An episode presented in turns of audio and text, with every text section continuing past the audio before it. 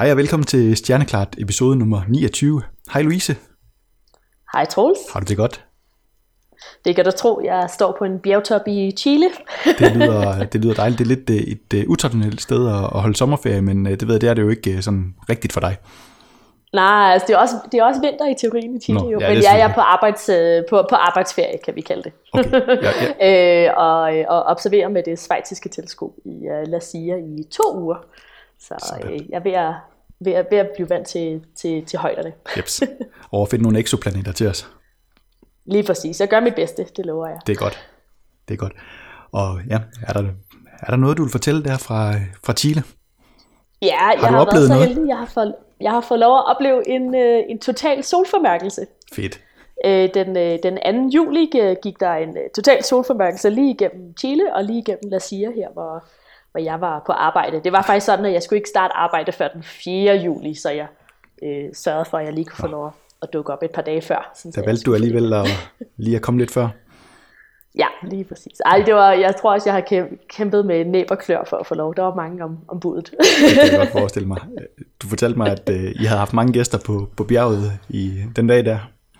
Ja, så normalt er vi omkring 50 mennesker, der arbejder heroppe, øh, sådan øh, astronomer og, og ingeniører og sådan tes- teknisk øh, personale, men øh, til dagen under solformørkelsen var der lidt over 1000 mennesker heroppe. Sådan. Så det var en del. Inklusiv øh, Chiles præsident, som faktisk øh, har holdt øh, møde i det øh, køkken, jeg står nu og, op, og, og optager i. Så. Okay, der er lige lidt, øh, der er lidt stjernedrys over stjerneklart den her gang. Ja, ja, det er det, det, det, det er de kendte og kongelige. vi Det må man sige. Det er ikke, øh, det er ikke hver afsnit, vi er så tæt på, øh, på, en, på en præsident. Nej, nej, nej, Nej. Men det var faktisk meget sjovt, fordi at han, øh, han satte op sådan noget headquarter i vores, øh, vores køkken, som er et meget, meget smukt rum. Ja. Øh, men det betød faktisk, at vi, vi selv, også astronomer, vi var blevet smidt ud af vores eget teleskop. Øh, men det var kun i løbet af dagen, der vi, Okay. hvor, hvor vi var ude og kigge på solformørkelse alligevel. Ja, Så det, okay. Hvordan, øh, hvordan var det så? Jamen, det var helt fantastisk. Altså, jeg ved ikke, hvad jeg havde regnet med. Jeg har aldrig oplevet en total solformørkelse før. Mm. Jeg har set sådan en delvis en fra Danmark, der, der var en lille pige. Ja. Øhm, men altså, jeg ved ikke, hvad jeg forestillede mig, men det var sådan en milliard gange bedre end det. Det var helt fantastisk. Okay, ja. øh, så det virkelig, altså det blev, det blev super koldt, så det var, det var en solrig dag, ingen skyer på himlen den dag, helt gudskelov, øh, omkring øh, 16 grader i det her sådan meget tørre landskab. Mm. Og så sådan omkring en time før den totale solformørkelse, begynder man at kunne se, at der er også ved at blive lidt mørkt omkring her og så videre. Og under den totale solformørkelse, altså der var det sådan, det føltes virkelig, virkelig koldt, som om man var i en meget kold skygge, så at sige. Øh, og fuldstændig mørkt har øh, sådan, er sådan, jeg vil sige, det var lige så mørkt, som det er et par minutter efter solnedgang. For Okay, ja. Øh, og man kunne se øh, stjerner på himlen, vi kunne se Venus, der var meget tæt på solen, og så selvfølgelig den her smukke corona rundt om, øh, om solen. Og så, så varede den totale solformørkelse om et par minutter. Øh, og så var der sådan, øh, det var faktisk ret utroligt, altså det, jeg tror, op til formørkelsen, så var der sådan den her sådan, øh, øh, sådan opbygget spænd, spænding, og alle folk var sådan meget, øh, bare sådan virkelig godt, god stemning, fordi alle folk bare glæde sig til at se det. Og så Ja. under selve formørkelsen var det bare sådan, folk var meget glade, men også sådan, øh, sådan helt rolig, eller Mm. hvis, man kan sige det på den måde, man bare sådan, det er bare ligesom at sidde ved en pool med en virkelig god drink, eller sådan, det er bare sådan, ah, det bare sådan, man bare nyder det i fulde drag. Øh, og så bagefter, da, da solformørkelsen var over, så, har, så sådan, blev der sådan high-fivet rundt omkring og alt muligt, det var virkelig fedt. Fedt. Hvordan, øh, er det er jo tit, øh, så, så hører man om, at, øh, at man sådan kan mærke det på, øh, på naturen og sådan noget, men, men der er jo ikke så mange øh, fugle og, og sådan dyr i det hele taget op ved jer. Kunne man mærke det der, eller, eller var det ikke sådan øh, synligt? Nej, så jeg tror, at det er nok, det er nok sådan det, det største øh, sådan, sådan downside ved at gøre det heroppe, det var, at der er ikke sådan rigtig noget natur omkring, hvor man kan se, at det ændrer sig. Ej, Udover at man okay. sådan kunne se, at sådan, folk, menneskene, de bliver ændret lidt adfærd. Ja. Øh, men jeg har faktisk taget en, en, en lydbid med, sådan, så jeg kan, sådan, du, kan, sådan, du og vores lyttere kan prøve at sådan, høre, hvordan en, en solformørkelse er. Ja, tak. Så vi er nu få minutter fra total solformørkelse. Eller siger, sige, alle er, har taget deres overfrakker på og hatte, det vil også ved at ret koldt. Og venter nu i spænding på at se den totale formørkelse. Har nu super koldt heroppe, og vi har sådan en, en lille ring tilbage på himlen, og vi er så tæt på total formørkelse nu. Det er virkelig spændende. Uh, Øh, folk omkring har begyndt at sådan lidt stille og i forventning. Alle kameraerne er uh, sat på tripods, så nu er det bare mere at nyde formørkelsen.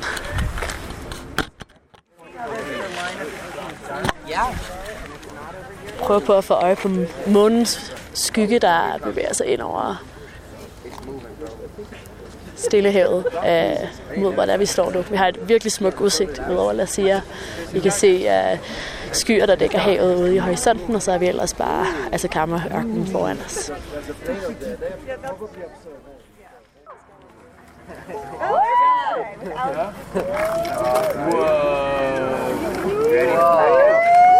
Big Kano time. It is. Go.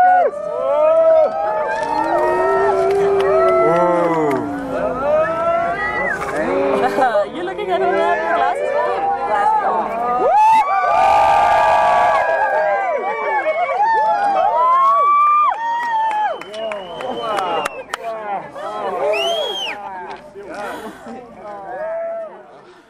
have no words. yeah, very nice. That was pretty awesome, very huh? Nice. Så solen er stille og rolig ved at komme tilbage i La Sierra. Vi er ved at få varmen igen.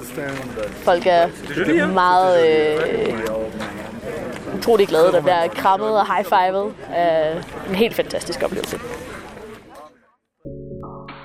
Ja, så det var en, øh, en lydbid fra øh, sådan, øh, sådan mens øh, solen den bliver sådan totalt formørket. Det er, sådan, det er som om, det er sådan lidt underligt, for det sker meget, meget langsomt, men samtidig så sker det også meget pludseligt, eller hvad, hvis det giver mening. Så, ja. så sådan, øh, øh, øh, solen bevæger sig omkring med, om, bag ved månen super, super langsomt, og alting går så meget, vi har alle sammen vores briller på og sådan noget. Mm. Og lige pludselig så, altså sådan, efter man har sådan stået og bygget sig selv op i et par minutter, og bare kigget virkelig intens på det, så er det bare sådan øh, splitsekund, så ser man bare coronaen, der øh, sådan, det er sådan virkelig sådan, sådan, sådan flash nærmest, der, der går ud, ja. og så kan man tage sine briller på og, og kigge på det med sin, med sin øh, blotte øje. Ja. Det er, ja, det er ret sjovt det med, fordi det er jo ikke øh, normalt, når man sådan kigger på månen, så er det svært at se det der med, at den sådan, er en fornemme den, at vi bevæger os øh, ja, rundt om hinanden og sådan, flytter os ja, i forhold til ja, ja. hinanden. Men, men det, det er jo bare så synligt øh, ved en, ja, en solformørkelse, også ved en måneformørkelse, at, at det er det, der sker. Det, det er sådan, ja. det er ret sejt. og det var faktisk meget sjovt, sådan, øh, sådan op til formørkelsen, så der går cirka en time fra første kontakt til total formørkelse. Mm. Hvis der man står med sine briller og kigger op på solen, altså hvis man sådan står lidt tålmodig, så kan man faktisk godt se sådan bevægelsen. Ja hvilket jeg synes er ret fantastisk. Ja.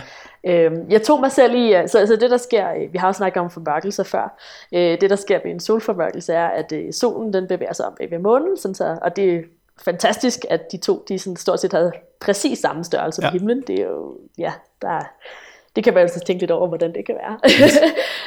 Øhm, Øh, men, men det jeg tog mig selv i, øh, øh, sådan, sådan et par timer før solformørkelsen, det var, at jeg kiggede op på himlen, og jeg var sådan, hvor er månen egentlig henne? Og jeg er sådan, ah, oh, come on Louise, det, det er nymåne, så kan man ikke se månen på himlen, fordi den kun bliver belyst bagfra. Så, mm. øh, og det er egentlig meget sjovt, for en eller anden grund, så har jeg aldrig rigtig tænkt over det, at det faktisk øh, en gang om måneden, så, så er der faktisk en måne på himlen, du kan bare ikke se den, fordi ja. den, ikke er, den ikke er belyst. Ja. for vores vinkling. Ja. Jeps. Er det så, øh, så, har du, så kan du vinke, den er på din bucket list. Er du så færdig med solformørkelser, Louise? Ej, jeg er blevet rimelig hugt, vil jeg sige. Okay. øh, så den næste totale solformørkelse er 14. december næste år i 2020, ja. og den går faktisk også igennem Chile. Og jeg havde lidt planlagt, at jeg skulle på ferie i Sydchile øh, i, til vinter næste år, så det, det passer jo nok meget godt med, at jeg skal ned og, det var og se, om jeg kan finde en, endnu en solformørkelse. Ja, okay. Du, er, det er gået i blodet. Ja, det var, det var virkelig fantastisk. Det var ret sjovt. Det er sådan noget, når det, når det, når det er slut, så er man bare sådan, jeg vil bare have noget mere. ja, lige nu. Det. ja. øhm, hvis man er så lidt, øh, lidt sulten efter solformørkelser hjemme i Danmark, så er der en ringformet solformørkelse, som er delvis formørket mørket for Danmark, som man kan se den 10. juni i 2021, så om mm. to år. Ja. Øh, den er desværre kun 20% formørket for Danmark af. Så, øh, men hvis man er i Grønland eller nordpå for Danmark af, så kan man se meget mere. Ja. Ja. Øh, og så hvis man ellers er interesseret, interesseret i formørkelser og hvornår man kan se dem, så anbefaler jeg en hjemmeside, der hedder Time and Date, skråstreg eclipse, øh, og de har både måneformørkelser og solformørkelser og øh, alt muligt, men hvis man øh, vil ind og se på, hvornår man kan finde en formørkelse tæt på, på en selv. Ja. Spændende. Jeg har stadigvæk min, øh, min første sådan fulde solformørkelse til gode, men jeg kan høre, at det, øh, det er noget, jeg ikke må gå glip af. Nej, vil du, skal du være på ferie næste år, Troels? Det er fristende. Jeg tror lige, jeg skal lige have, have talt mine øh, sparepenge først. Ja, det er det. Ja. Øh, jeg, jeg kender faktisk, øh, jeg har en ven, som er, øh, hendes forældre har jagtet solformørkelser, lige siden hun var en lille, Okay. lille pige. Ja. Øh, og hun har set sådan noget 20 totale solformørkelser, fordi det er bare sådan, de tager på ferie. Det er hvert år, så Fantastisk. siger de, øh, hvor, hvorhen er der en total solformørkelse i år? Der tager vi hen. Så, Sådan. Øh, er der er cirka to, to totale solformørkelser om året, øh, men de er, de er kun synlige fra et meget lille område. Mm. Så selvfølgelig, det kan være lidt problemer at se en solformørkelse, hvis den er sådan ude i Stillehavet, for eksempel. Ja. For eksempel. Ja. Men øh, der er en masse gode formørkelser rundt omkring, man kan, man kan få at se. Lige til sidst, øh, i forhold til solformørkelser. Øh, du har jo øh, du har jo også set en, en masse billeder og videoer og alt sådan noget af, af solformørkelser, inden øh, du så den første her. Hvordan, øh, hvordan vil du sige forskellen på det der med at opleve det i sådan i levende liv, og så øh, og se et billede af det? Øh, hvad, det- kan, det? kan det sammenlignes, eller hvordan er det med det? Ja, jeg vil sige, altså de her billeder, som bliver taget af professionelle fotografer, øh, de, sådan, de matcher ret godt øh, oplevelsen. Ja, Men okay. selvfølgelig øh, er det ikke kun en visuel oplevelse, det er også sådan meget, øh, ja, det man mærker det. Og sådan, det er også øh, sådan, øh, der er sådan lidt det tidslige i det, altså det her med, det sådan, at, øh, at det er sådan meget kort og ret intenst. Hmm. Øhm, og jeg tror, det fede, vi kunne se herfra også, var, at vi faktisk vi kunne se øh, månens skygge komme ude fra havet af og bevæge sig okay. Ind over bjergene, fordi Ja, ja, vi ja. er så højt op, og vi har, vi har virkelig godt udsyn. Vi kan se sådan cirka 200 km ud til, øh, til horisonten. Ja, Øh, og så det var sådan en ret vildt, at man kunne se sådan, på den ene side af himlen var der sådan helt mørkt, som om det var solnedgang, og på den anden side var der helt normalt og almindelig dag, stort set. Ja. Øhm, men jeg, jeg, jeg vil sige sådan billederne, de billeder, man ser rundt omkring, de, de svarer meget godt til, hvad, Ja. ja. hvad oplevelsen er. ja okay. Ja. Ja, så man fornemmer det egentlig dobbelt, sådan både som en, øh, en solformørkelse, og som en, øh, sådan man kan se på jorden, som sådan en, nærmest en jordformørkelse, eller hvad man skal sige. Ja, ja, ja, lige præcis. Det er sådan, øh, øh, jeg ved ikke, altså sådan, hvis man har sådan øh, meget klumpede skyer på en dag, så nogle gange, så kan man virkelig se sådan skyernes mm. øh, skygge på, øh, øh, på, på jorden bevæge ligesom sig henover. sig. Og det Ja, er sådan, ja, ja, og det er så det samme, det er bare med en skygge, der er sådan, jeg ved ikke, øh, 400 km i diameter. Ja, ja. Eller noget. Ja, okay. Så, ja, det var, det var, ja. det var sgu meget cool. Nu bliver jeg sådan helt vild igen, Troels. det er godt, det, det har været en stor oplevelse. Ret misundelig. Øhm, det kan være, at jeg også lige hu- hurtigt skal have sagt, at vi faktisk øh, også fik lavet en masse videnskab den dag. Okay. Øh, så det er sådan, at solformørkelser er en helt unik øh, mulighed for os astronomer for at måle på solens corona. Så solens corona er, er det, man kan se på billedet af solformørkelser, det er, at man har øh, månen, der er foran solen, og så er der den her sådan... Øh, sådan, sådan filamenter af noget, der er virkelig lysstærkt omkring. Mm. Øh, og det man ser her er, er øh, plasma, som, øh, som er omkring solen, som bliver opvarmet af solens magnetfelter. Man er, vi forstår faktisk ikke sådan helt 100% hvordan den her opvarmningsproces foregår. Og det er, det er en ret vigtig, øh, vi tror det er sådan en, øh, en, en vigtig nøgle til at forstå sådan, hvordan øh, stjerner fungerer, og hvordan magnetfelter i, øh, i særlig, særlighed øh, fungerer øh, på, på stjerner. Hvis, det er. Vi, hvis vi gerne vil forstå magnetfelter, skal vi kunne forstå coronaen. Øhm, ja. Og det, der er det vilde ved coronaen, det er faktisk, at den er 1 million grader varm. Øh, og Troels, jeg ved ikke, om du kan huske, hvor varm er solens overflade? Eller hvad tror du? Også lidt unfair deres, Åh. deres spørgsmål at, at sende afsted. Ja, hvis siger, at det, det, det udenom er 1 million grader, så må, må, øh, må det jo være endnu varmere tættere på. Det, det har jeg slet ikke bud på. Der, altså, solens overflade er faktisk kun øh, 5.800 grader varm. Okay, nå. Øh, så det er det der, altså, så den er, solen er meget, meget varm. Indeni, der er den flere millioner grader varm, der hvor der rent faktisk sker øh, øh, kernekraft. Øh, men overfladen er faktisk ikke så varm endda, Nej. så at sige. øh, så det er det, der gør det sådan virkelig underligt, at man så har det her sådan meget tynd øh, gas eller plasma omkring solen, som så bare er super, super varm. Altså 1000 grader varmere end, end selve overfladen. Det er sådan lidt en, en underlig proces på Ja. den måde. Ja. Øh, så det, det er noget, vi gerne vil kunne forstå som astronomer, ja. og derfor var der rigtig mange øh, øh, sådan, øh, små teleskoper, der var sat op heroppe, øh, sådan til, som var fløjet ind kun for at observere solformørkelsen, og så har vi pakket ned og taget dem med hjem igen. Sådan. Så det er spændende ja. at se, om der kommer noget ud af det. Ja, må ikke. ja, det kunne man godt forestille sig. Yes. Vi må høre noget mere næste gang, du har set en, en solformørkelse. Ja, det, det bliver min nye, min nye blog. Det er Yep. yep. solformørkelsesjæger. Yes. Har du, øh, har du taget nogle nyheder med øh, i dag, Louise? Det er jo ikke så lang tid siden, vi, vi optog sidst, så Nej, og det er også det er som om astronomerne holder lidt, øh, lidt ferie Okay. okay. øh, her til sommer. Så, men jeg har taget en nyhed med, Yes. og det er øh, NASA's nye mission, der hedder Dragonfly, som skal til, afsted til øh, Titan, som er øh, Saturns største måne. Så det er sådan, at øh, Saturn er den næststørste måne i, øh, i solsystemet.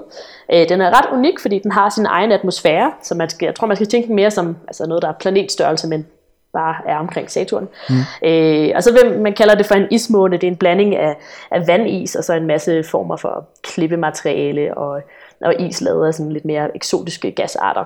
Øh, den har en overfladetemperatur på cirka minus 180 grader. Så der er, der er dejligt koldt. sige.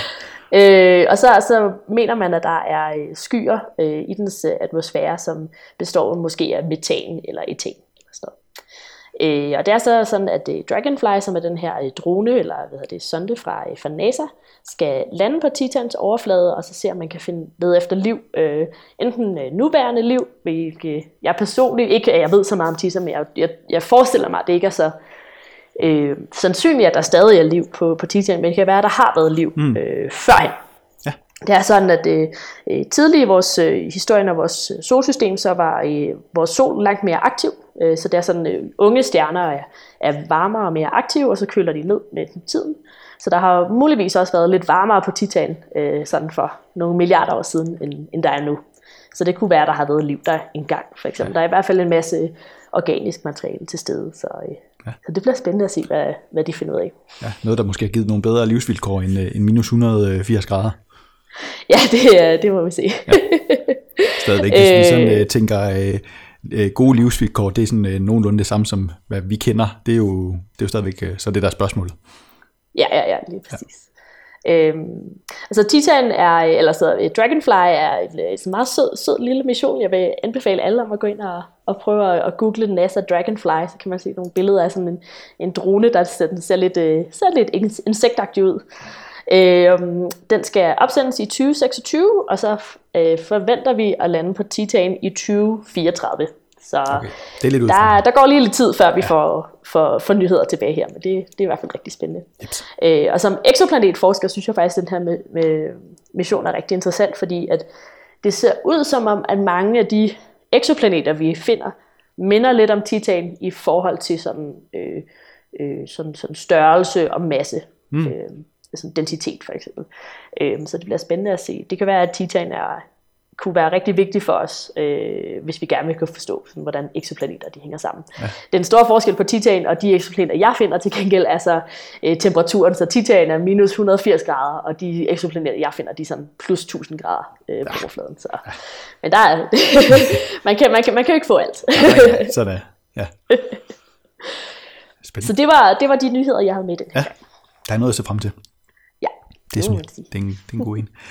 Jeps. Som øh, vi øh, teasede lidt til øh, sidste gang, så, øh, så står vi jo over for en, øh, et 50-års jubilæum her i, i, øh, i juli måned, nemlig 50 år for øh, månelandingen den 20.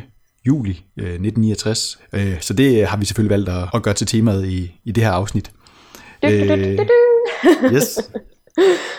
Vi nåede nået frem til, at vi er nok ikke de eneste, der har fået den her idé, så, så derfor har vi øh, øh, prøvet at styre uden for, udenom alt for meget med sådan at, at, genfortælle øh, hele historien. Til gengæld har vi prøvet at, at plukke lidt ned i nogle forskellige anekdoter og sådan små historier, som vi er, er faldet over, og som vi synes kunne være sjove at, øh, at fortælle, øh, som er sådan nogle ting, som øh, man måske ikke vidste om månelandingen. Så det er det, er det vi prøver i dag. Og så, øh, ja, så kommer vi også lidt ind på, hvad, hvad der så er sket siden, og hvad der ligesom sådan i, i støbeskeen øh, i forhold til månen sådan lidt ude i fremtiden. Er det ikke øh, sådan nogenlunde det, vi har tænkt os at snakke om i dag, Louise? Jo, det, jeg er meget enig, tror jeg. Det lyder godt. Det, det, Jeg, jeg glæder mig til at tage på komme på tur til månen. det er altid dejligt, synes jeg.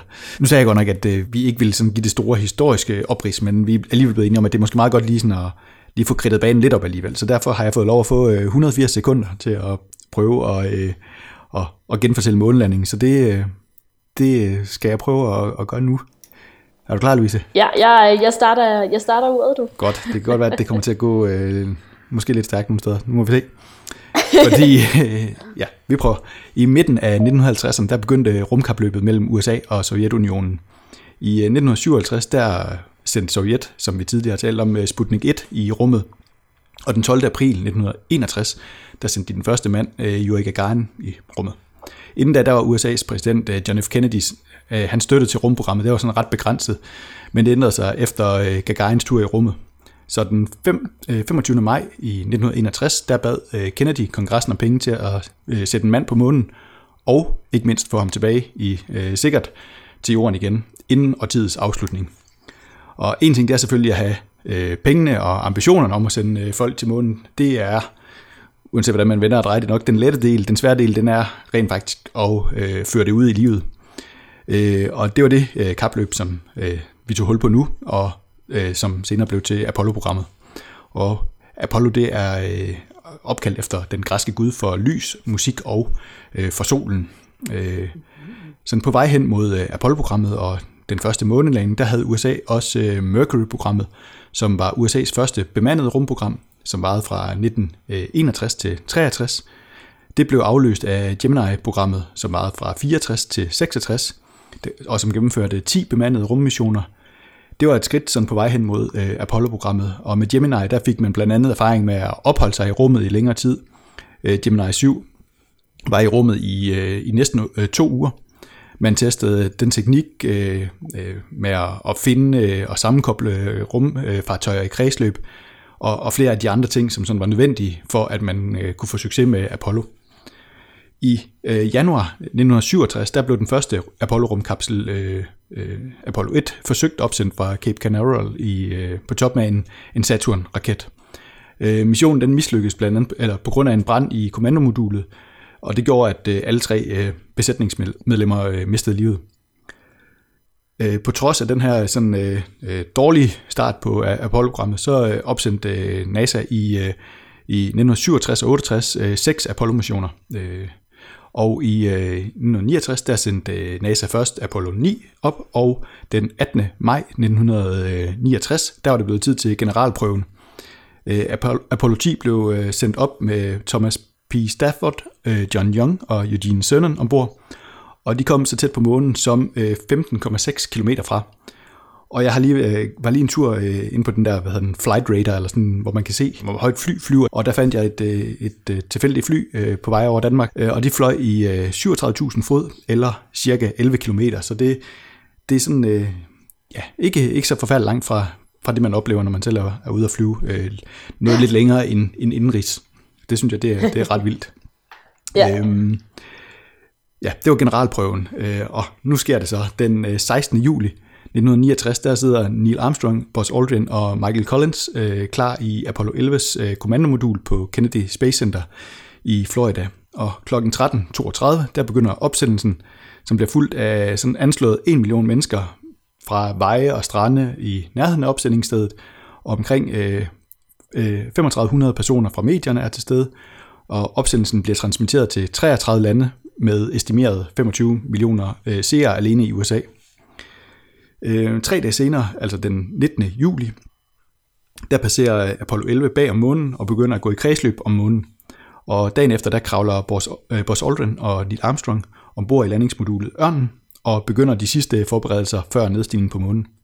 Klokken 17.44, der bliver Ørnen adskilt fra kommandomodulet, og efter at øh, Michael Collins, øh, der var alene i kommandomodulet, eller alene tilbage i kommandomodulet, han ligesom havde tjekket, at, at alting det så ordentligt ud, der begynder de på nedstigning. Og så endelig øh, klokken øh, 20.17.40, søndag den 20. juli, øh, der lander øh, Ørnen på månen, og, og så om natten, derefter klokken 02.56.15, øh, øh, der blev første del af Kennedys ønsker om at sætte en mand på månen opfyldt, nem, øh, det der med at, at ja, få en mand på månen, og så derfor der manglede man kun øh, den anden halvdel med at få ham sikkert tilbage igen. Øh, på månen der samlede, øh, eller der tog astronauterne billeder, de samlede mineralprøver, og klokken øh, 05.01, der var det de tilbage i Ørnen, og lugen øh, blev lukket, og øh, med 22 kilo månesten, der var de vej tilbage mod øh, Collins i, øh, i kommandomodulet. Øh, det blev de sammenkoblet med om aftenen den 21. juli, og den 24. juli, der kunne faldskærmen på kommandomodulet udløses, og Apollo 11 landede i Stillehavet, hvor de blev samlet op af besætningen på USS Hornet. Og som lille efterskrift, så efter Apollo 11, der har USA haft fem bemandede missioner på månen. Den sidste, det var Apollo 17 i december 1972, og øh, alt i alt, der har der indtil videre været 12 mennesker på månen. Det var øh, ikke helt på tre minutter. Ah, det var 5 minutter og 20 sekunder, Troels, men jeg vil sige, det, jeg synes, du klarede det rigtig godt. Jeg synes ellers, jeg, jeg prøvede at snakke hurtigt. Ja, Det, okay. var, det, det var smukt, som det var. Nå, tak. Jeg håber i hvert fald, at, øh, at det lige gav sådan et, et lille kort ris om, øh, hvad det er, vi skal snakke om. Ja. Øhm, yes. Så en, øh, en lille ting mere, fordi øh, inden vi kommer med de her øh, små sjove anekdoter, så øh, tænkte jeg, at øh, jeg vil lige sådan tale lidt om, øh, hvorfor det overhovedet er relevant det med at sende øh, mennesker til månen. Øh, om det ikke bare er en, øh, en, en utrolig smart måde, eller utrolig hurtig måde at brænde en masse penge af på, og hvad får vi ud af at sende nogen derop nu, og hvad får vi ud af at sende nogen op dengang. Og jeg ved godt, at hvis man lytter til Stjerneklart, så øh, deler man formentlig vores øh, begejstring for øh, udforskningen af rummet. Øh, så det kan godt være, at det er sådan lidt at prædike for koret, men øh, ja, øh, både dengang og, og nu, der var det jo en øh, diskussion der med, hvor meget og hvor lidt man skal investere i, øh, i, i forskning. Og, og faktisk så sagde øh, John F. Kennedy i sin tale til kongressen, der den, den 25. maj 61, at øh, intet enkeltstående rumprojekt i denne periode vil være mere imponerende for menneskeheden, eller øh, mere vigtigt for den langtrækkende udforskning af rummet, og intet vil være så vanskeligt eller dyrt at opnå. Og øh, jeg synes, at øh, det er... Øh, det, det er værd at bide mærke i her, han, det sidste han siger med, at intet vil være så vanskeligt eller dyrt at opnå. Det er ikke sådan hver dag, man hører en politiker, øh, der, der bærer penge, øh, der står og siger, at, øh, at noget det er, det er altså ret dyrt. Øh, men man kan sige, altså bare fordi det er dyrt, er det jo ikke nødvendigvis en, en dårlig øh, investering. Og det, det synes jeg faktisk, at, øh, at det er Apollo-programmet et, et godt eksempel på. For der var en undersøgelse i øh, 76, som viste, at, øh, at øh, afkastet på, øh, på de penge, man har brugt på, på NASA's øh, Research and Development øh, afdeling, det var på omkring øh, 43 procent. Og der er flere studier, der har vist, at øh, for hver dollar, man investerer i Apollo-programmet, eller investeret i, Apollo-programmet, der har man fået, øh, fået pengene øh, sådan 7-8 øh, gange igen, eller 7, ja, for hver dollar har man fået 7-8 dollar i, øh, tilbage. Og, og det er jo en, det er da meget god investering. Det er, jo, det er ikke det værste afkast at arbejde det må man sige. øh, og øh, øh, George Bush, øh, da han gjorde status i, i 89, øh, 1989, der sagde han, at øh, Apollo-programmet det var det bedste return on investment øh, siden Leonardo da Vinci. Han købte sig en øh, skitseblok. Det synes jeg også det er meget, øh, meget sjovt citat. Så man kan sige, altså selv ud, øh, altså ud over selve øh, bedriften, og at vi kan samle en, en masse ny øh, viden, som vi jo rigtig godt kan lide, så øh, er øh, øh, selve øh, øh, månelanding også øh, en, ind i en ret god øh, sådan økonomisk investering. Jeg går ikke ud fra, at du så, så uenig igen, Louise. Nej, jeg, jeg er nok rimelig nemt at overvise ja. Ja. i forhold til det her. Nå, ja, det var bare sådan en lille, en lille kæphest, jeg lige tænkte, den, den vil jeg så gerne lige have med.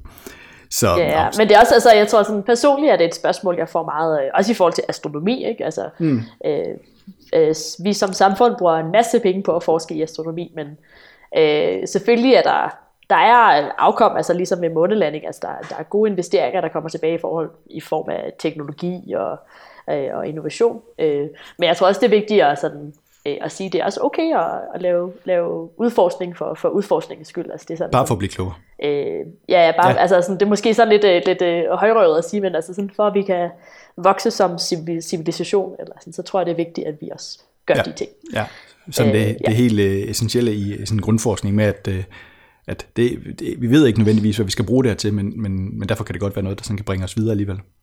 Eller Ja, det er noget, der bringer altså, jeg, tror sådan noget, jeg tror sådan noget kvantemekanik er et virkelig godt eksempel, for eksempel. Altså, Ja. øh, der er så meget teknologi i dag, der, øh, der vi ikke ville have, hvis vi ikke forstod, øh, hvordan atomer øh, Ja. opfører sig på, på sådan helt småt plan. Øh, men det var nok ikke derfor, at Niels Bohr, han, øh, han, han, han forskede i det. Nej. Eller sådan ting som, øh, som relativitetsteorien, som også virker virkelig, øh, hvad hedder det, øh, højt ravende, højt flyvende, men øh, altså, vores GPS'er var ikke ret meget værd, uden, øh, uden at har styr på det. Nej, lige præcis, lige præcis. Så øh, ja, vi ved aldrig, hvor, hvor det vil, Nej. vil, føre os hen. Nej. Nå, det var lige en lille, ja, en lille kæphest i forhold til, øh, hvorfor det er en god idé at, at investere i, i forskning og, og videnskab. Skal vi kaste os over nogle, øh, nogle, øh, nogle, nogle små anekdoter? Hvad, øh, har du taget noget med, Louise? Yes! Øh, ja, jeg har taget en med, som er den her sådan meget øh, klassiske med, at Apollo 11 landingscomputeren øh, havde mindre regnekraft, end din standard øh, smartphone har. Ja. For eksempel. Ja, det, det tror jeg, at de fleste har hørt før. Ja. Øh, så jeg prøvede på at, sådan, at sådan dykke lidt ned i, altså jeg må indrømme, jeg ved ikke særlig meget om analog computere fra, fra, fra 60'erne, men jeg prøvede på at sådan kigge lidt på, hvad, hvad kunne landingscomputeren på Apollo 11 egentlig? Mm. Øh, og jeg tror, at sammenligne det med en smartphone, der er der sådan cirka en faktor 1000 til forskel, måske lidt mere faktisk. Ja. Øh, men jeg tror, det giver meget mere mening at sammenligne Apollo 11 landingscomputeren med en USB-stik, øh, Okay. for eksempel. Altså en USB-stik, så sådan en, sådan en 1 GB USB-stik, du, du kan putte i din computer derhjemme, mm. derhjemme øh, har stadig mere regnekraft, øh, end Apollo 11 landingscomputeren havde. Ja. øh, hvis man kigger lidt på tallene, så havde øh, i forhold til, øh, til RAM, som er den her øh, hukommelse, som man sådan, sådan korttidshukommelsen for en computer, hvis man vil kalde det det, mm. der havde de cirka 4, øh, 4 kilobyte RAM. Ja. Øh, til sammenligning, så den computer, jeg står med lige nu, den har øh, 32 gigabyte, og giga står for 1 milliard. Øh, ja. Så der, er, øh, der, der er virkelig stor forskel på, hvad vi kan nu, og, og hvad man kunne dengang. Ja. Øh, det er faktisk sådan, at de her 4, de her 4 kilobyte RAM, som, som de havde på Apollo 11, det svarer cirka til en kort nyhedsartikel, øh, som man kunne gemme i, Ja. i sådan en kort tidsudkommelse på den computer, og det, det er det. Øh, og i forhold til regnekraft, så er RAM det, det, det vigtige, fordi det er sådan lidt de tal, man, man kan manipulere med, øh, mm. før man sådan gemmer dem i, i sin hukommelse, eller bruger dem som et output. Ja. Øh, og udover det, så var computerne også meget øh, langsommere øh, på det tidspunkt. Øh, de havde en clock cycle, som er så sådan den sådan frekvens, øh, som, hvor øh, computeren den kan udføre øh, øh, handlinger på, på 0,043 MHz. Ja. Og til sammenligning, så de fleste øh, smartphones i dag kører på sådan noget 1,4 GHz. Ja. Øh, så der, Der er en faktor til forskel. ja. Øh, så okay, jeg tror at alle folk ved, at der er sket meget med computere siden 60'erne til, mm. til 2019 selvfølgelig. Øh, men det havde selvfølgelig også en, øh, en øh, øh, sådan ret vigtige øh, konsekvenser for, hvordan man, man lavede et, et rumprogram dengang. Øh, så det var faktisk sådan, at øh, der er den her berømte alarm, de havde under Apollo 11-landing øh, 12, øh, 1202, 1202, mm. øhm, som mere eller mindre er en, en alarm, som computeren den giver, når der er den her sådan blevet øh, overloadet, altså når, når den hukommelse, når dens RAM er blevet overflyttet. Øh, og den fik de sådan øh, i sådan et ret kritisk stadie, da det var, at øh, de faktisk skulle til at lande på, øh, på, på selve månen. Der blev de ved med at få den her øh, øh, 1202-alarm. Øh, og det er sådan meget fedt, for man kan finde sådan nogle øh, lydoptagelser fra månelandingen, hvor Houston siger, where go and that alarm. Så det betyder mere eller mindre, du skal bare ignorere den alarm. Yes. øh, det man så har fundet ud af senere hen, det var, at de, øh, de havde brugt nogle øh, radarmålinger, øh, der ørnen den, øh, hvad hedder det, øh, øh, separerede sig selv fra øh, månemod- månemodulet, øh, har man brugt radarmålinger til at, at, øh, at måle præcis, hvor at øh, månemodulet var henne, sådan så at man kunne komme hurtigt tilbage, ja. i tilfælde af, at man skulle øh, abort mission, altså hvis mm. det var, at, at de af en eller anden grund ikke skulle lande alligevel. Og den radar har man så glemt at slukke for, mm. øh, så den blev ved med at sende data til landingscomputeren, øh, og det er så det, der har overflyttet, øh, overflyttet RAM. Det var simpelthen for meget. Ja, lige præcis. Men, øh, men det smarte var så, at man havde lavet computeren, øh, landingscomputeren på det, det, det tidspunkt på, og øh, øh, når der var den blevet overflyttet i øh, hukommelsen, det var så at gemme det, den havde, og så lave et, et øh, restart. Øh, Ja. øh, og så Smart. øh, gudskelov, så, så gik alting, som det skulle. Og de fik kun øh, alarmen sådan en gang i timen, eller sådan noget, så ja. det var ikke, fordi der var de helt store problemer i ende. Det lyder som sådan en rigtig IT-support løsning. Hvis alt, alt andet glæber på at genstarte. Ja, ja, ja. Det er faktisk meget sjovt, fordi det, jeg ved, at det er en måde, man stadig uh, programmerer uh, satellitter på. Og sådan noget. Okay. Fordi man, man, er, øh, man er nødt til at tænke på, på uh, hardware på en helt eller hardware og software på en helt anden måde, når man programmerer ting, der skal ud i rummet. Mm. Både fordi, at de bliver... Altså, uh, man er langt mere sådan sårbar over for kosmisk stråling, og derfor kommer der langt flere uh, fejl i ens, i, uh, i ens regning, så at sige, ja, ja. hvis det giver mening. Øhm, så man er nødt til at have nogle programmer, der er langt mere robuste, end man har her på jorden. Men også noget med, du ved, lad os sige, uh, lad os sige at okay, vi har en satellit i, i kredsløb omkring solen, eller omkring jorden, og den har en eller anden øh, ting. Hvis den går galt, jamen, så skal du bare genstarte dig selv, for eksempel. Lad os sige, den, den slukker for sig selv, men hvad, så, hvad sker der så, hvis den ikke tænder for sig selv igen? Ja. For eksempel? Der er sådan en del ting her, der, der kan være lidt, øh, lidt tricky. Man vil helst ikke miste kontakt med sin øh, satellit i hvert fald. Nej, Når man ikke lige kan gå op og sådan tænde for at slå, slukke og tænde knappen. nej, nej det, er- det er jo lidt en udfordring, man ikke lige har mulighed for lige at selv lave gen, en genstart så det er smart, at den selv kan, kan gøre det. ja, der er ikke nogen hard resets in space. Ja. øh, ja, så det var, øh, det var lidt om øh, regnekraften på Apollo 11. Ja, spændende. Louise, kender du det her? Ja, det gør du nok. Du kender nok uh, det der Kennedy-citat med uh, We choose to go to the moon. Ja. Den tale, han holdt på uh, Rice Stadium i, uh, i Texas i, uh, i september 1962. Den, uh, den, den tænker jeg, den har du nok hørt før. Ja. Vi, vi hører lige uh, et lille klip af det her.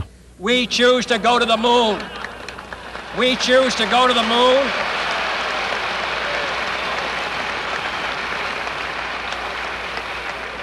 We choose to go to the moon in this decade and do the other things.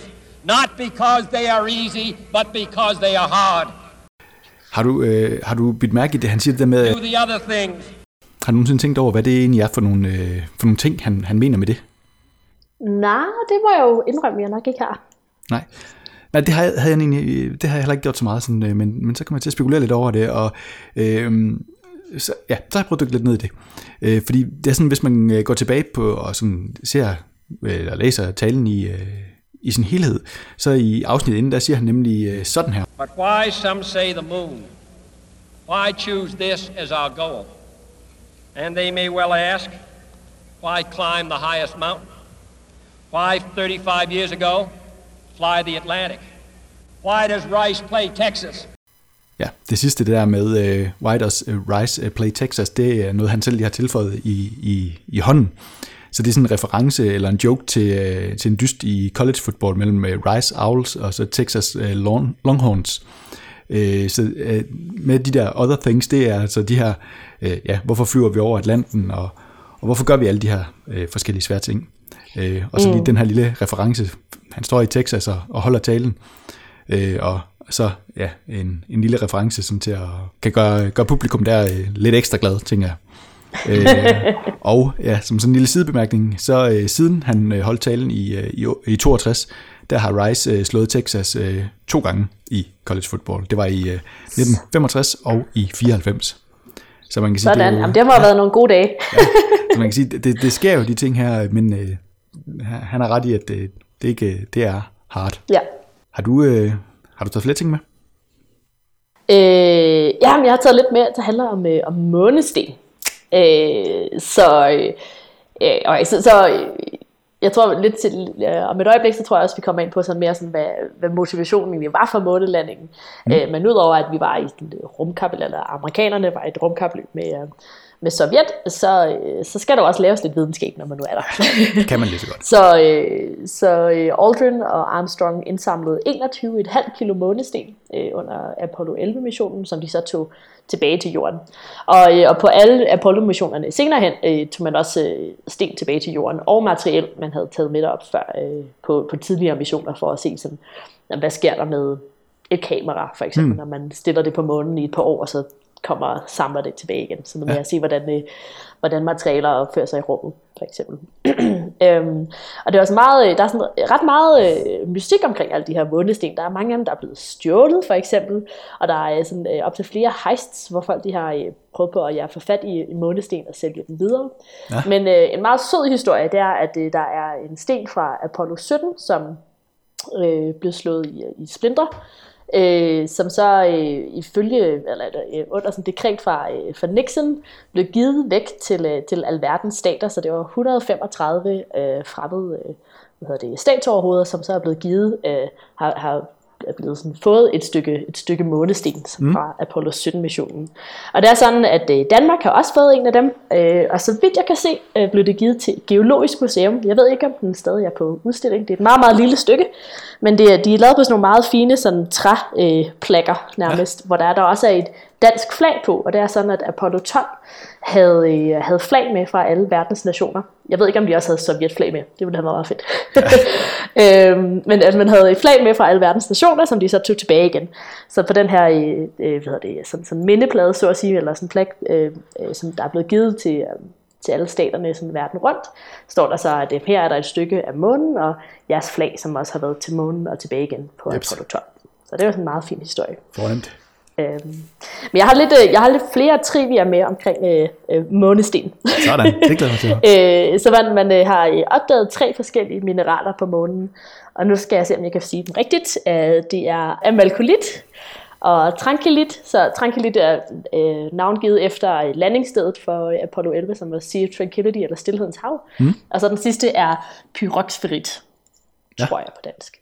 Øhm, og det er faktisk meget sødt. sødt øh, det, en af de her mineraler er opkaldt, opkaldt efter de tre astronauter, og det er amalkolit. Så den er, øh, man har taget de første bogstaver af deres øh, efternavne. Så i Armstrong har man taget A og M, og så AL for Aldrin, og øh, COL for Collins. Og det bliver så om til amalkolit. Ah ja. Så, ja, ja. øh, så de har simpelthen deres eget mineral op, opkaldt efter dem. Jamen, det har man altså også næsten fortjent.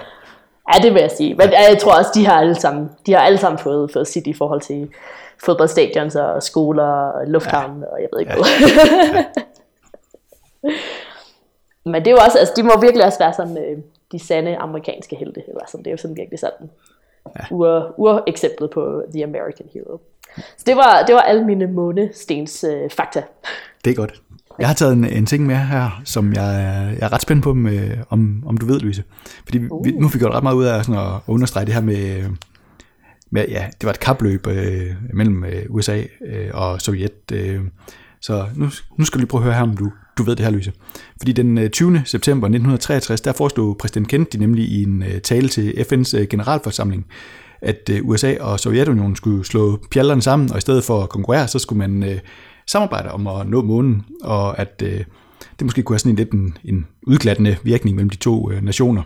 I første omgang der afviste Sovjetunionens øh, generalsekretær Nikita øh, Khrushchev øh, Kennedys forslag, men øh, i øh, 1997 der kom det frem fra hans øh, søn, at øh, Khrushchev han øh, faktisk øh, havde været klar til at tage imod øh, Kennedys, Kennedys tilbud, øh, fordi han vurderede, at øh, begge lande de kunne have fordel af det både øh, økonomisk og teknologisk. Øh, der skete bare lige det, at øh, mordet på Kennedy den øh, 22. november 1963 i, i Dallas, det kom i vejen. Og øh, da Khrushchev han ikke rigtig syntes, han havde samme øh, sådan tillid til Lyndon B. Johnson, så, øh, så gik det altså i vasken. Det hele kunne have set lidt anderledes ud, hvis det havde været et, et samarbejde frem for øh, et kapløb. Hvad, vidste du det, Louise? Nej, det vidste jeg godt nok ikke. Det er godt nok øh, Ja. ja. vildt nok alligevel. Der er sådan lidt... Øh, Men det, er, det, det, det kan jo også få sådan, give en sådan lidt øh, sådan, sådan faith in humanity, eller Ja. ja. sådan lidt tro, tro på, på menneskeheden, at, at der, må, der er i det mindste, og i det mindste var der også nogen, der rakte hånden ud.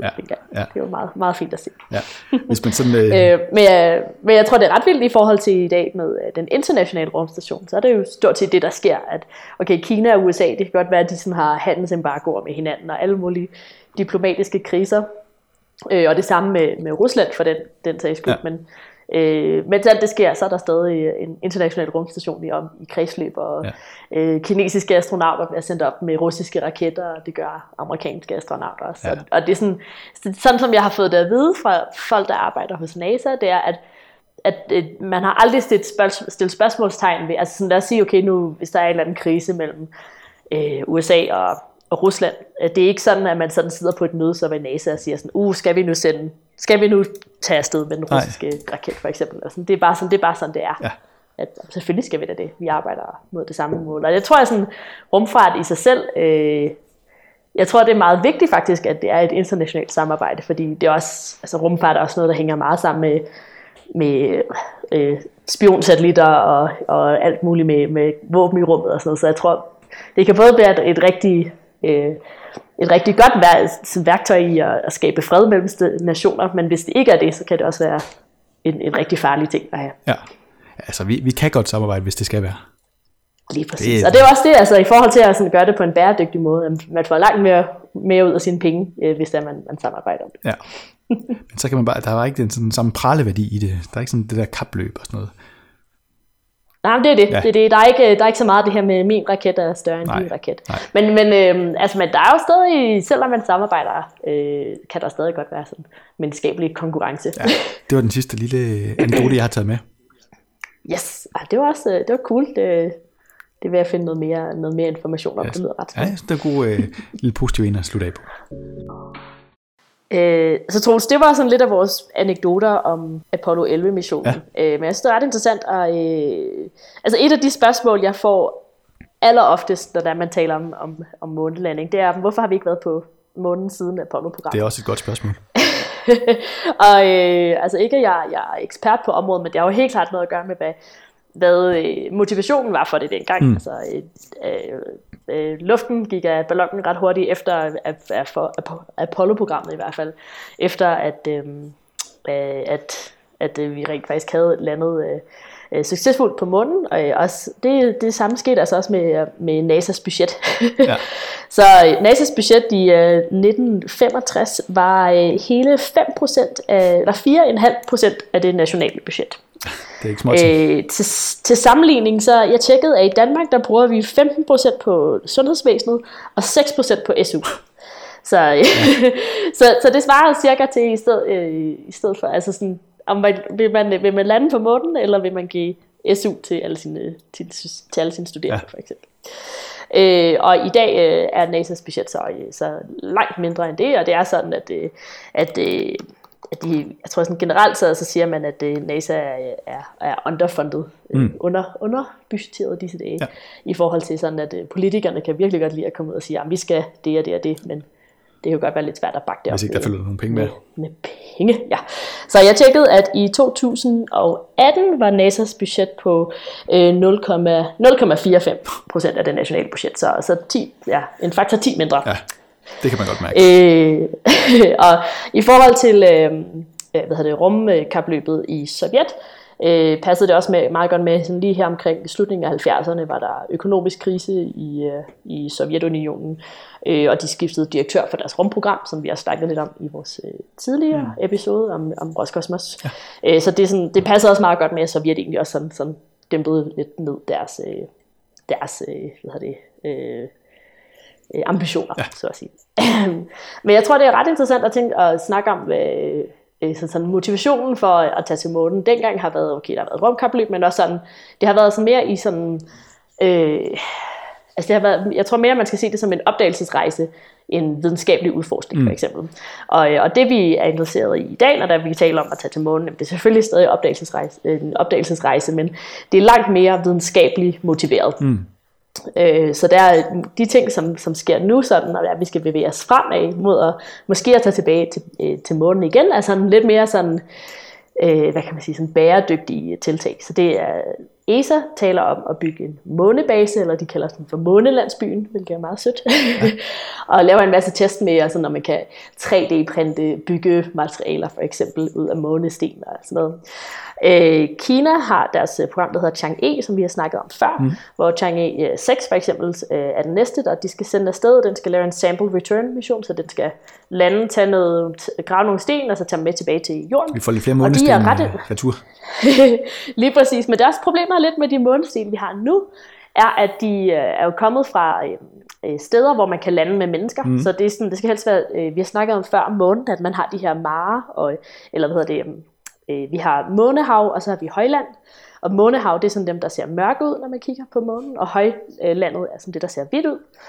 Øh, og, og det, der er nemmest at lande på, er for det meste de her månehav, som er de mørke områder, øh, fordi de er sådan lidt mere flade og ja. opfører sig pænt, og så det er sådan nemmere at lande en sonde der, eller lande mennesker der i hvert fald.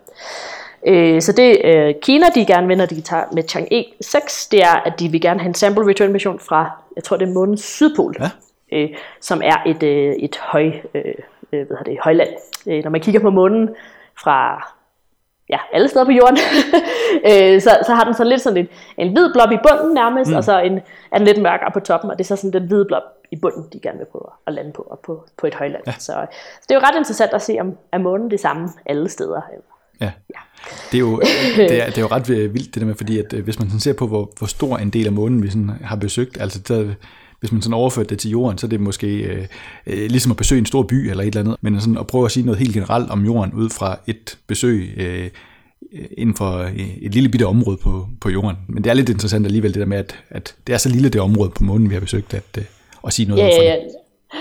Lige præcis. Og jeg tror også, det der sådan er generelt er problemet med kun at udforske månehav, det er, at de her månehav mener man er blevet skabt ved øh, meteornedslag på, øh, på månens mm. overflade, som så sådan har blottet øh, det mørke sådan stykke basalt, man har under det hvide højland.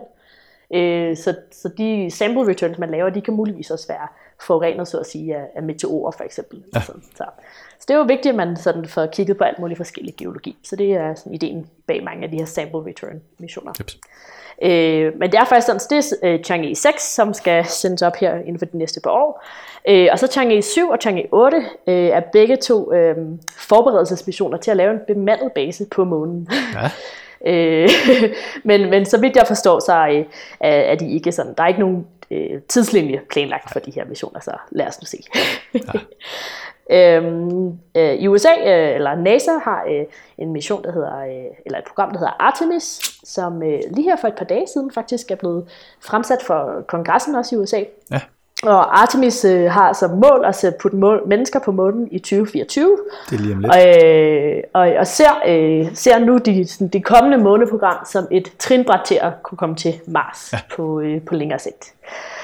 Øh, så det var også rigtig, rigtig spændende. Og så jeg, jeg tror, i øh, det indiske øh, rumagentur skal i hvert fald også øh, hvad hedder det, nævnes her. Og nu kan jeg få lov at sige, det er et svært navn. Det er øh, Chandrayaan 2 Nej, jeg tror faktisk, jeg klarede den. Det lyder ret godt. Øh, Chandrayaan 2, som er en satellit, der skal i, uh, som er en mission, der består af både en, en satellit, der skal i kredsløb om månen, og en lander og en rover. Så det vil sige både en satellit, der er sådan lander og er stationær, og så har den så en rover ind i sig, som den kan pakke ud og køre rundt. Øhm, og det er faktisk ret spændende. Den, øh, den her mission skal opsendes 4, ja, 14. juli i 2019, ja. så det er lige om et par dage. Det er lige om lidt. Så vi, må, vi krydser fingre. Øh, opsendelsen er blevet udskudt et par gange. Ja. Øhm, så, så nu må vi se, om de kommer afsted den her gang. Ja. Det bliver meget spændende. Jeg sidder lige og tænker, jeg tror faktisk måske, øh, kan det ikke passe, at de er en af vores øh, allerførste episoder, hvor vi talte om, øh, om, øh, om kommende missioner øh, for et par år siden, der var det en af dem, vi, vi nævnte, og hvor det virkede sådan, øh, så langt ud i fremtiden. Ja, lige præcis. Ja, så det er sjovt. Jeg tror, det er sådan vores, øh, en af, ja, vores anden eller tredje episode, ja. det er sådan op to. ja, det er sjovt, at øh, nu er vi der. Ja, lige præcis. Så, så jeg tror sådan generelt sker der rigtig meget med, øh, med månen i øjeblikket, og selvfølgelig er det, det er måske ikke så sexet at, at, at, at sælge en mission om, at nu tager vi tilbage til månen igen. øh, men vi er selvfølgelig nødt til at demonstrere, at vi kan det med, med den teknologi, vi har til rådighed nu. Mm. Øh, og, og jeg tror også, at ideen er, at det kommer til at det kan gøre, gøres anderledes, end man gjorde øh, i Apollo-programmet. Ja. Øh, og så, så tror jeg, at den måde, jeg, jeg, jeg tror i hvert fald på, at vi kommer til at have sådan, det ekvivalent af den internationale rumstation.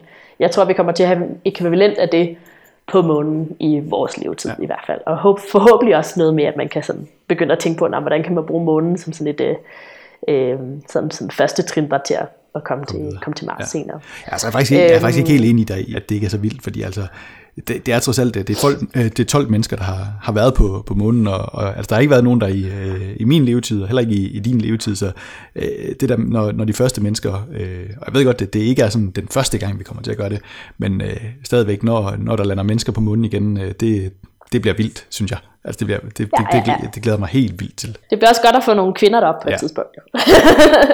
der er den første der i hvert fald. Ja, det må ja. man sige. Øh, og så noget andet, jeg ikke, jeg ikke fik nævnt før, det er, at der er sådan en del uh, idéer om at sådan, uh, sådan, sådan en mellemting mellem at lande på månen, og så have et, uh, have et sådan rigtig habitat deroppe, det er, at man har sådan, kan have sådan en, uh, en trykudlignet uh, rover, som sådan har sådan sit eget lille, altså sådan, et hus på jul, mm. stort set. Ja. Uh, hvilket jeg også tror er sådan rimelig... Uh, uh, uh, sådan, sådan, sådan ikke så langt væk i, i fremtiden, Nej. håber jeg i hvert fald. der er masser af fede ting. Det må man sige. Ja. Øh, så det var sådan lidt, hvad der sker på månen i, i fremtiden, og jeg tror, vi kan godt, øh, vi kan godt glæde os. I, for ifølge NASA, så har vi et, øh, et semi-permanent øh, øh, øh månehabitat i, øh, i 2030'erne. Så ja. nu må vi jo se, hvordan det går. ja, det er lige pludselig. Lige pludselig. Ja. Er du, øh, vil du være fristet til at tage afsted, hvis der er nogen, der kommer og spurgte dig, Louise? Helt klart. Ja. Ingen, det var kort. Ingen spørgsmål. Ja, jeg har det som... Øh, sådan, sådan, øh, som sådan på, på, på bucketlisten, at jeg vil i rummet i min levetid. Sådan. Og det tror jeg, jeg tror, jeg, jeg forestiller mig, at om nogle år, så, og det kan godt være, at jeg ikke kommer til at komme til månen, det regner jeg ikke med, men jeg regner med om nogle 10-20 år, så, så, så kan man tage, få, komme en tur i rummet for samme pris som at købe en ny bil, ja. måske. Eller sådan noget. Og det, det vil jeg være, være klar til at betale. Der har du opsparingen i gang. Lige præcis. Ja. Ellers må vi sælge bilen jo. Ja, der er. Ja. ja. ja der, der er trods alt stadigvæk også et stykke vej fra øh, at komme i rummet, som er de der, hvad er det, 100 km i rummet, er ikke sådan der, vi sætter grænsen, og så, øh, Ja, ja, ja. så er de der øh, 380, øh, eller 384.000 km. Der er, lige, der er lige lidt et spring trods alt. Ja, det er, det er sandt. Og det er, det er ret interessant det her med, at øh, jeg tror, at folk... Øh, altså det kan godt være lidt svært at forstå, hvor, hvor langt vi ikke er kommet med sådan noget menneskelig udforskning af rummet indtil videre. Fordi altså, månen er det, der har været længst væk, vi har udforsket, og det er lang tid siden. Ja. Øh, og det er stadig... Og det er meget længere væk, end ISS er, men det er stadig meget tæt på jorden i forhold til at, at tage til Mars. Ja. Nu må I se. Ja. Øhm, noget vi slet ikke nævnte før, det var faktisk, at under i Apollo-missionerne var øh, solens aktivitet meget, meget lav, altså sådan ekstraordinært lav. Mm. Øh, hvilket sikkert også har, har hjulpet øh, astronauternes sikkerhed undervejs, øh, med at man ikke har fået så meget øh, i rumstråling. Ja. Øh, og det er faktisk sådan, at i øjeblikket har vi også et, øh, et, øh, et minimum af solaktivitet. Okay. Øh, Ja. Så det kan være, at vi bare skal skynde os at få Bare få skudt noget afsted. Ja, det synes jeg, vi skal. Nå, men øh, Louise, hvis nu man skal ud og være en del af, af fejringen af, af månelandingen, øh, hvad, er der nogen, har man nogle muligheder for at gøre det i, rundt omkring i Danmark? Det kan du tro. Øh, Jeg ved, Rundetårn har øh, en, øh, en udstilling i anledning af 50-året for månelandingen, som hedder Space Days og en månelanding. Man kan tage på Profelte Observatorium, Ja. som vi jo har snakket om en del gange før, som også er på Sjælland, ja. hvor de også har et temadag om månelandingen. Øhm, og så øh, har planetariet også nogle særlige udstillinger her hen over sommeren øh, om, om månen. Og på planetariet har de jo månesten, så der kan man jo skynde sig ind og, og kigge på en af dem. Ja. Ja, og i, øh, i øh, Aarhus på, øh, på Stenmuseet, der er der altså også øh, sommerferie om måneden, øh, hvor det 50 år selvfølgelig bliver, bliver fejret. Øh, så det er også, øh, er sikker på, er, er, er værd at kigge, kigge forbi. Ja. Ja. Det godt. Det er en juli måned i månens navn. Det, er det må man sige, ja. Og øh, ja, man er selvfølgelig velkommen til lige at, at poste det på, øh, på vores Facebook-side eller et eller andet, hvis man har kendskab til et, øh, et godt arrangement, som, øh, Ja, lige som man skal deltage i. komme med nogle anbefalinger. Ja, tak. Hvis nu man skal øh, ud og kigge op i det, det næste stykke tid, Lyse, hvad, hvad kan man så gå ud og kigge efter? Ja, men øh, man kan gå ud og kigge op på månen. Så dejligt. øh, så det er sådan, at Apollo 11's øh, landingssted, Stilhedens Hav, øh, øh, kan man sådan lidt sjusse sig frem til, hvor er henne. Så som vi har snakket om før, så er der det her højland på den sydlige pol af månen, mm. og så lige sådan... Øh, i, øh, lige over øh, det her øh, meget sådan lyse område, er der en masse have, eller ja, ja, ja have, Ja. månehave.